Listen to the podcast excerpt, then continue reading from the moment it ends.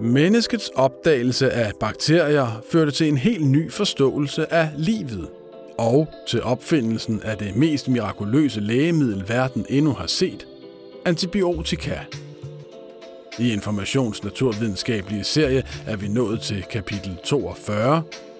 Mikkel Vurala og Johanne Pontoppidan Tuxen står bag.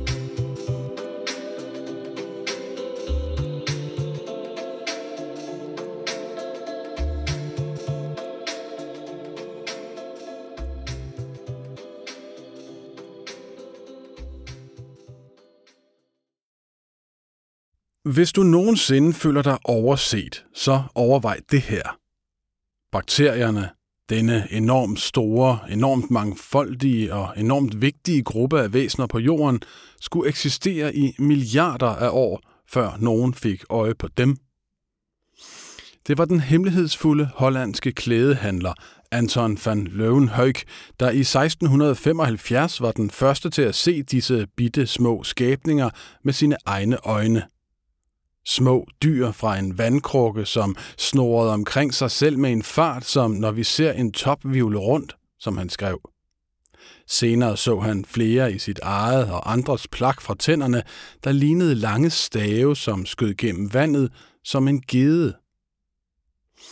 Anton van Leeuwenhoek bliver betragtet som mikrobiologiens far, og vi er da også stødt på ham tidligere i denne serie, da han var den første til at opdage mikroliv i havet.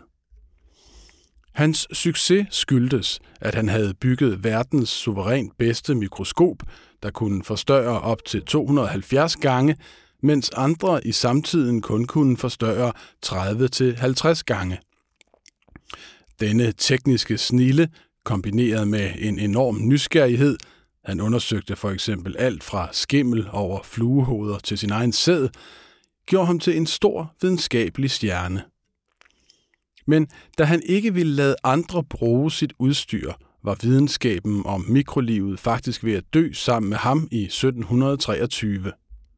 Som den amerikanske videnskabsjournalist Ed Young skriver i sin bog om mikrober, der hedder Jeg er mange fra 2017, ja, så skulle der gå i omegnen af halvandet hundrede år fra hans død, før de små skabninger for alvor begyndte at blive udforsket. Det var den franske kemiker Louis Pasteur, altså manden, der har lagt navn til den bakteriedræbende varmebehandling pasteurisering, der genstartede sagerne midt i 1800-tallet. I hans samtid var en almindelig antagelse, at liv opstod ud af ingenting. Hans landsmand Félix Archimède Pouchet mente at have påvist, at mikroorganismer af sig selv opstod i helt almindelig hø, når bare der var adgang til luft, vand og de rette temperaturforhold. En slags mikrobiologisk version af et langt ældre forsøg, som den belgiske naturforsker Jean-Baptiste van Elmont havde lavet i 1600-tallet. Jean-Baptiste van Elmont puttede nogle gamle klude og hvedekerner i en lerkrukke, og i løbet af tre uger kunne han konstatere, at nu var der dannet mus Sygdom blev dengang i 1800-tallet forklaret med teorier om ubalance i de indre kropsvæsker eller ved usund luft. Sygdommen malarias navn kommer netop af ordene mal, der betyder dårlig, og aria, der betyder luft. Men Pasteur kastede sig systematisk over mikrolivet og påviste, at det var gærsvampe, der forårsagede gæringen i vinproduktionen – og at det ofte skyldtes uønskede bakterier, når den gik galt. Herigennem indså han, at liv ikke bliver skabt af sig selv. For at overbevise sin samtid lavede han et berømt eksperiment, hvor han opvarmede nogle næringsrige væsker i kolber, hvor kolbernes halse blev trukket lange og tynde, så intet andet end en smule luft kunne slippe ned. Den kogte suppe blev ved at være steril, Ingen mikroorganismer opstod af sig selv dernede. Det skete først, hvis man knækkede den lange hals af. Og dermed stod det klart, at mikroorganismerne kom udefra. Den forklaring kunne den ungarske læge Ignaz Semmelweis godt have brugt, da han 13 år forinden havde fået sine lægekolleger fra Fødselsstiftelsen i Wien grundigt på nakken. Han havde undret sig over, hvorfor der døde så uhørt mange kvinder i forbindelse med fødsler, og hvorfor det især var på stiftelsens ene klinik, at det gik galt. På denne klinik blev der uddannet læger, og de studerende hjalp ikke bare til ved fødslerne, men brugte også en del tid på at skære i lig som en del af deres undervisning. Semmelweis havde en mistanke om, at de måske slæbte en slags dødsstof med fra de døde til de fødende, og bestemte derfor, at man skulle vaske sine hænder i et særligt kemikalie, når man gik ind til de fødende. Det fik dødeligheden til at rasle ned, mens vreden steg blandt lægerne, for hvad bildte han sig egentlig ind sådan at give dem skylden? Efter et par år blev han venligt værfet ud af klinikken. Havde han blot kendt til bakteriernes eksistens, kunne det måske have styrket hans argumenter. I hvert fald var det netop kendskabet til Pasteurs arbejde, der i 1860'erne fik den engelske læge Charles Lister til at afprøve nogle nye metoder i forbindelse med operationer. Dengang døde folk som fluer som følge af operationer, da der gik betændelse i sårene. Og Lester havde da også undret sig over, at folk med åben benbrud hvor knoglen stak ud gennem huden, langt oftere døde end folk med almindelige brud. Måske, tænkte han, hang det sammen med, at der kom mikroorganismer ind i kroppen. Derfor begyndte han at sterilisere sår med fenol og indførte hygiejniske foranstaltninger, som fik dødeligheden til at dykke. Og denne gang lyttede den øvrige lægestand, trods nogen nølen. Det skyldtes også, at den ellers ukendte tyske distriktslæge Robert Koch havde stillet med endnu et temmelig overbevisende argument. Han havde isoleret og dyrket sygdomsbakterier. Det begyndte med, at han fik et mikroskop i fødselsdagsgave, og så gik han ellers i gang med at undersøge den frygtede kvægsygdom miltbrand. I blodet fra syge dyr så han bakterier, som han mistænkte for at stå bag sygdommen, og når han overførte inficeret blod til raske dyr, krassede de også af. Det forsøg var dog lavet før, så for at være helt sikker på, at det ikke skyldtes noget andet i blodet, men netop bakterierne, måtte han isolere dem og dyrke dem i en helt ren kultur. Da det lykkedes at få dem til at gro i væsken fra en kos øje, kunne han efterfølgende inficere en mus med dem. Og bingo! Ærgerligt nok for musen var det nu klart, at bakterien var årsag til sygdommen. Dermed åbnede en ny verden sig. Da den danske læge Karl Julius Salomonsen besøgte Koch i 1887, hvor han var ved at bevise, at den frygtede sygdom tuberkulose også skyldtes en bakterie, skrev Salomonsen hjem. Man bliver ganske uhyggelig til mode ved at se disse hundreder af kulturglas, i hvilken denne ondartede lille satan vokser. Opdagelsen af bakterier var et gennembrud for forståelsen af sygdommen, og desinficering har forebygget mangt en dødbringende infektion. Kendskabet til bakterier satte jagten ind på medicin, der kunne dræbe dem, når de var kommet ind i kroppen – for sygdomme som lungebetændelse kunne dengang stadig være dødelige. Og sjovt nok viste det sig, at medicinalvidenskabens største gennembrud nogensinde gemte sig i en mikroorganisme. Den britiske læge Alexander Fleming havde set rigeligt med infektioner som læge under 1. verdenskrig, og han vidste også, at mange af de skrabe desinficerende stoffer, som blev taget i brug mod potente sår, havde slemme bivirkninger.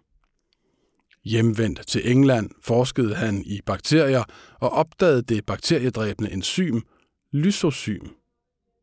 Det kunne dog ikke bruges mod sygdomme, men fik ham til at tænke, at der måske fandtes naturlige stoffer, som kunne. Måske derfor smed han ikke bare den forurenede bakterieprøve ud, som han fandt i sit laboratorie på St. Mary Hospital i London efter endt sommerferie i 1928. En skimmelsvamp var sluppet ind i petriskålens bakteriekoloni af stafylokokker og var begyndt at formere sig. Og omkring svampen var de omgivende bakterier stærkt svækket eller ligefrem døde. Senere skrev Fleming, at han absolut ikke havde planlagt at, citat, revolutionere al medicin ved at opdage verdens første antibiotika, citat slut, da han stod op den morgen. Men det ser ud til, at det var det, der skete, skrev han.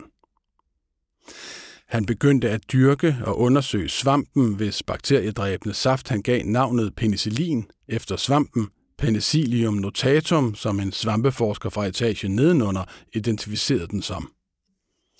Den danske bioinformatiker Peter Warning spekulerer i sin forbilledligt tilgængelige bog om bakterier, der er flere bakterier i et gram lort, end der er mennesker i hele verden fra 2018, på hvorfra mange af disse historiske oplysninger må stammer, og om svampesporen i petriskålen mund var svævet ind til Flemings bakterier fra svampelaboratoriet nedenunder.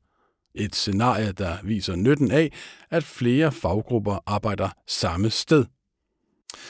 Uanset hvad, var der tale om en fantastisk opdagelse. For ikke nok med, at stoffet kunne dræbe et væld af bakterier, det var heller ikke farligt for mennesker eller dyr. Årsagen er kort fortalt, at penicillin ødelægger bakteriernes evne til at bygge cellevægge, og når de så vokser, er der ikke længere noget til at holde sammen på dem, og de revner og dør. Når det ikke sker for mennesker og dyr, skyldes det, at vores cellevægge er bygget af andre stoffer end bakteriernes.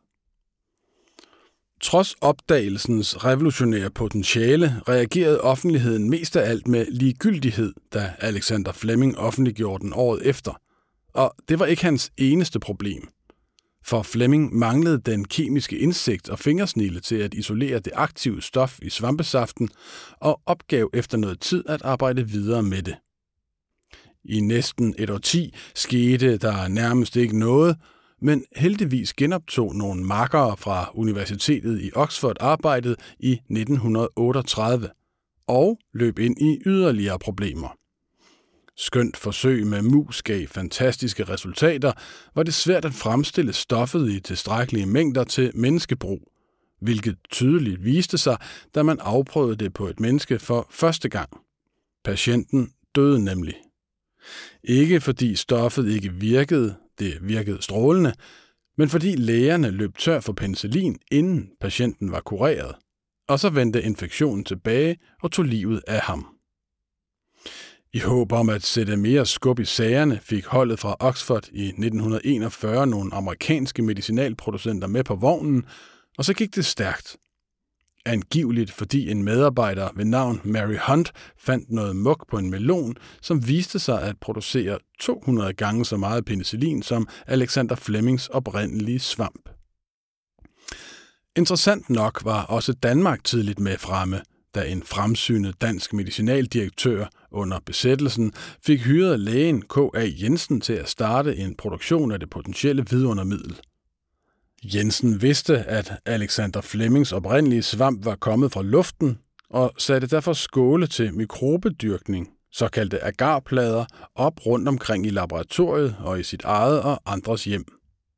Og på et tidspunkt, vist nok i en opgang på Nørrebro, dryssede en spore fra den rigtige slags svamp ned i suppen, og den viste sig endda mere produktiv end originalen. Da 2. verdenskrig sluttede, blev der produceret penicillin i fire lande, USA, England, Australien og Danmark. Resten er, som man siger, historie. Der er udviklet et væld af forskellige slags antibiotika i dag, og en række sygdomme, der engang var dræbende, er i dag trivielle eller tæt på udryddet. Men her omtrent 80 år efter opdagelsen svinder vidundermidlets virkning. Bakterier formerer sig vanvittigt hurtigt og kan bytte gener indbyrdes, og når der til med hældes store mængder antibiotika i mennesker og dyr over hele verden, opstår der et såkaldt hårdt evolutionspres, sådan at især bakterier med særlige mutationer overlever længe nok til at formere sig. Det betyder, at vi i dag står med et væld af bakterier, der er modstandsdygtige over for stofferne, hvilket mildest talt er et problem, ikke mindst når de slipper ind på hospitalerne. At antibiotika også er særdeles hård kost for en masse af de gavnlige bakterier, som lever i vores tarme og måske aldrig kommer tilbage efter en antibiotikakur, er endnu en grund til kun at anvende det, når det virkelig gælder.